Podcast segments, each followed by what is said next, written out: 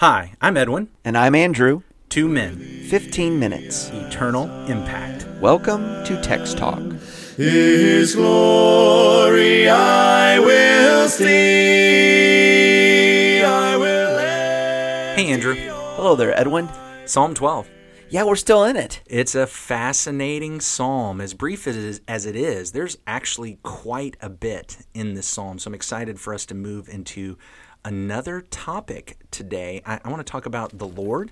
I want to talk about um, his judgment. I want to talk about his protection. I think we can find all that here in Psalm 12. You ready?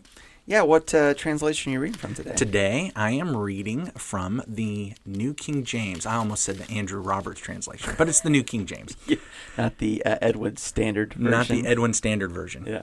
Help, Lord, for the godly man ceases, for the faithful disappear from among the sons of men. They speak idly, every one with his neighbor. With flattering lips and a double heart they speak. May the Lord cut off all flattering lips and the tongue that speaks proud things. Who have said, With our tongue we will prevail. Our lips are our own. Who is Lord over us? For the oppression of the poor, for the sighing of the needy, now I will arise, says the Lord. I will set him in the safety for which he yearns. The words of the Lord are pure words, like silver tried in a furnace of earth, purified seven times. You shall keep them, O Lord, you shall preserve them from this generation forever. The wicked prowl on every side, when vileness is exalted among the sons of men. All right, so um, question for you. When you look here at verses 3 and 4, this emphasis on, I'm going to say, sinning with the tongue. He talks about flattery and he talks about deception. So, verse 3 May the Lord cut off all the flattering lips and the tongue that speaks proud things. Um, is this an imprecation?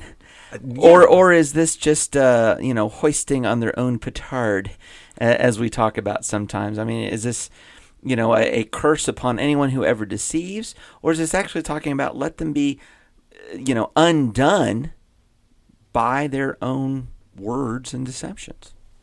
Yes. Okay.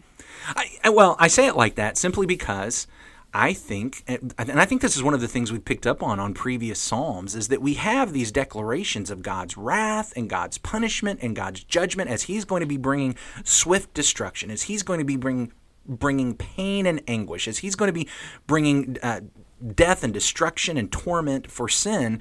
But then as you see it actually playing out, what you mm-hmm. find out is it's well, actually, what he meant was is he's withdrawing his protecting hand, and he's going to let you live with the consequences of your own choices, and those consequences are truly awful. You just you just didn't know it, mm-hmm. and so I'm not sure that there is a huge distinction between here's the imprecation, bring curses down upon those who are sinning, whether it's with their tongue or whatever, or the hey let them deal with whatever it is that they've you know the, the the traps that they have set let them fall into it the lies that they have told let it backfire upon them now i will say man i get it this seems like really violent Well, I language?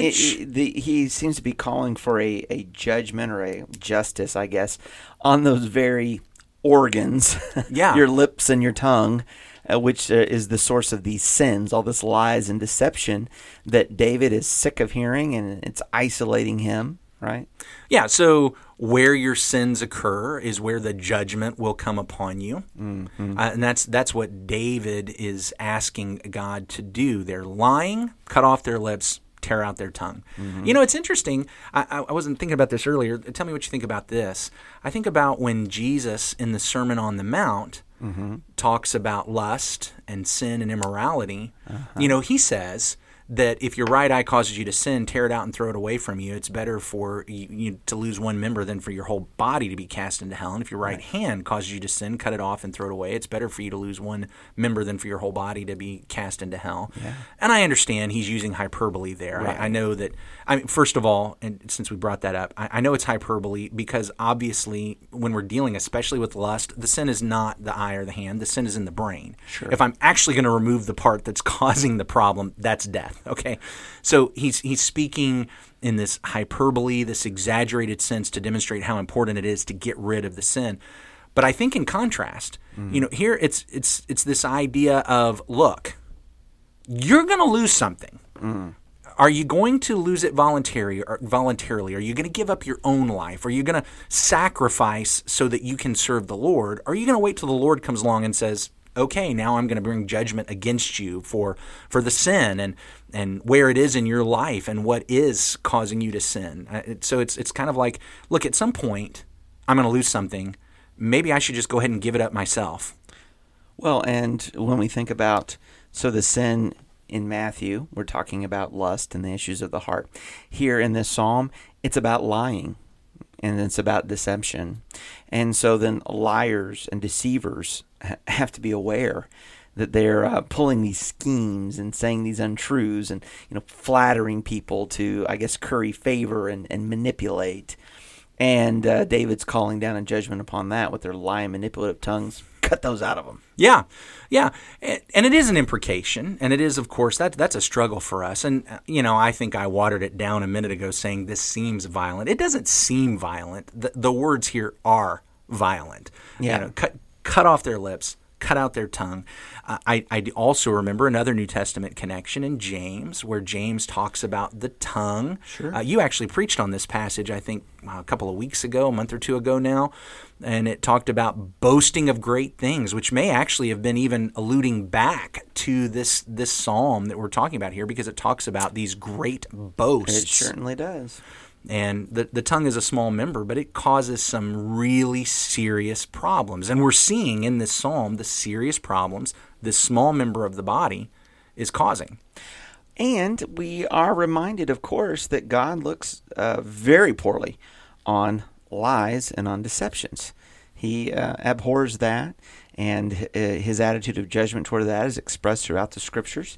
Uh, I'm thinking particularly in, in uh, judgment pictures of Revelation chapter 21, right? Re- uh, Revelation 21, verse 8. But the cowardly, unbelieving, abominable, murderers, sexually immoral, sorcerers, idolaters, and all liars shall have their part in the lake which burns with fire and brimstone, which is the second death.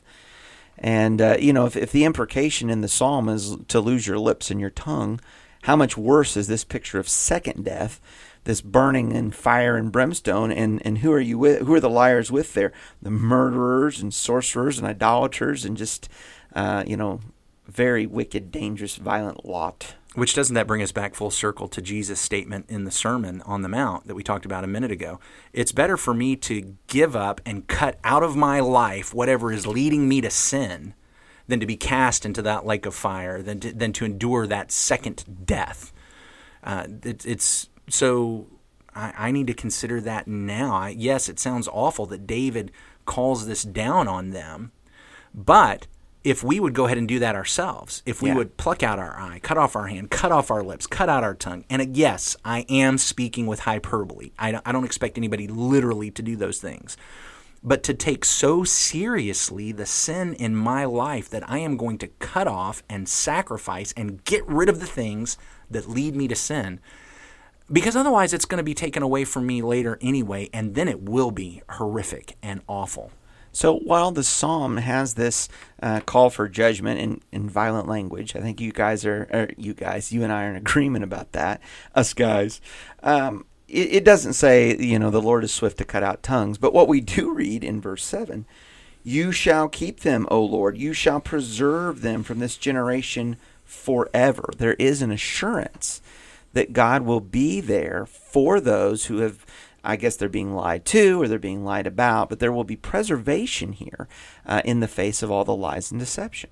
Well, that reminds us of the two principles that we need to understand in, in every imprecatory psalm, in every imprecatory statement in the Psalms, and, and really any place else in Scripture. And the first one is what we've really been highlighting for the last seven minutes, and that is how serious sin is. Mm-hmm. The reason why these mm-hmm. imprecations are there is because sin is really this bad. Mm-hmm. We don't like to think about it, namely because it's usually calling out our kinds of sins. Right. You know, he's not talking about just the people who are murderers. He's talking about the people who are liars, which I've done that. Yeah.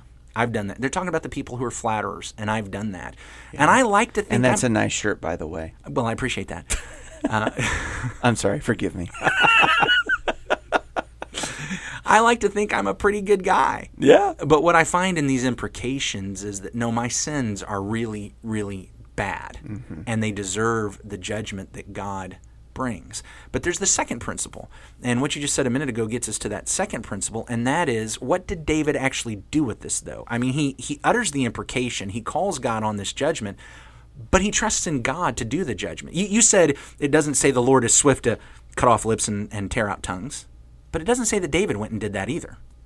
Yes, that's right. David doesn't Correct. go on a campaign to find everybody who lied and flattered and bring this judgment on himself. Now, certainly when God sends him out as an instrument of his judgment, David does it. Yeah. That's true. Right. I don't think I know of any place where this was the, the approach that he took. But what does David do with this? It's, it's like we said yesterday. When he was alone, where did he take it? Mm-hmm. He took it to the Lord. the Lord. When he was hurt, when he was in pain, when he was lied about, when he was Mm-hmm. flattered against, when all of this was coming against him, he took it to the Lord. Mm-hmm. He said, I, "I'm trusting the Lord's judgment." And we've got this, like as we peel back the layers of the onion. You know, at the at the beginning of the psalm, I'm alone. All there are wicked, vile people around me. At Right. the end of the psalm, I'm alone. All there are wicked, vile people around me. We, we peel off that layer around the onion. We've got, Lord, judge them, and then the faith that He is actually going to do it. Yeah. And the judgment here, though, is not just go judge them, it's preserve us. Yeah. We know the, the ones that, y- that they are lying against, you're going to preserve them. This You're going to preserve us from the generation around us. You are going to save and deliver. You are going to keep. And, and whatever form, Lord, that's actually going to take, we know you're going to do it. And we have such hope in a good and gracious God because the truth is we have sinned with our tongue. We've been flatterers, we've been liars, liars. And we need to be preserved from ourselves. We need forgiveness, we need salvation in Jesus Christ. There is a Savior given. The Lord does save in Christ. Um, God save us from our own sins, save us from ourselves. One, I've been saying this, and I, I mean, I'm probably going to say this with every psalm. I've also been studying the name of the Lord that G- that uh, was expressed to Moses. We see both sides of it here, and it's you know, there's that part that bothers us.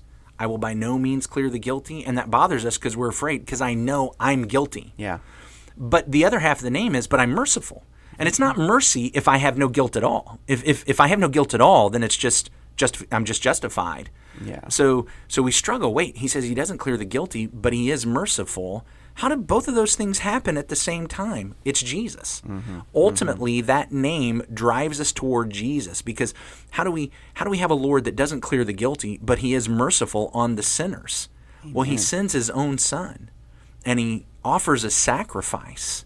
And that sacrifice is the propitiation, the thing that removes his wrath. That's mm-hmm. propitiation. Mm-hmm. And the expiation, that thing which removes our sin. Mm-hmm. And so I become no longer guilty. Why? Because I turned to the Lord and he removed my sin through the death of Jesus Christ. Jesus Christ fulfilled the righteous requirement of the law.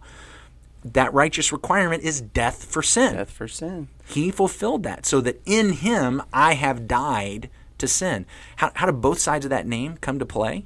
Jesus Christ. I love that. I love that. That's powerful. Deliverance from all of our sins, even the sins of the tongue. And we've been considering some of those in this psalm today. The Lord has the answer. It's in the gospel of Jesus Christ. What are you reading in the Psalms? What are you learning about right now? We'd love to hear it.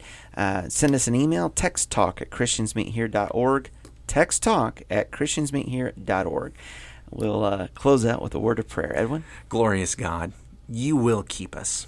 You are our Lord. You are our King. You are our sovereign Savior. You will bring judgment on those who persist and pursue guilt. You will by no means clear the guilty. And we know that you will keep and preserve and protect us from the untoward, perverse generation that surrounds us in the world. Lord, when we feel alone, when we feel like there are so few who are striving to serve you faithfully, help us remember that we're not alone. There are others, but help us also to remember that there, there's you, that you're with us, you protect us, you will deliver. Help us to hang on to that. We love you so very, very much, Lord. Thank you for loving us first. It's through your Son, Jesus, who is the Savior, who, who is the embodiment of your name. It's through him that we pray. Amen. Amen. Thanks for talking about the text with us today. I'm Edwin Crozier, and I'd like to invite you to join the Christians who meet on Livingston Avenue this Sunday for our Bible classes and worship. You can find out more at ChristiansMeetHere.org. Check out our daily written devotional that goes along with today's episode. You can find a link for it in our show notes. Michael Eldridge wrote and sang all four parts of our theme song. You can get more from him at acapeldridge.com. Remember to subscribe, rate, and review our podcast so others can learn about it more easily. Have a great day. When I go.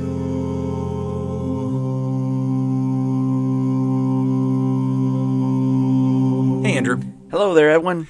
We are still in Psalm. Actually, I almost forgot which Psalm we were in. Psalm 12. yeah, we're still in Psalm 12. We're in it deep.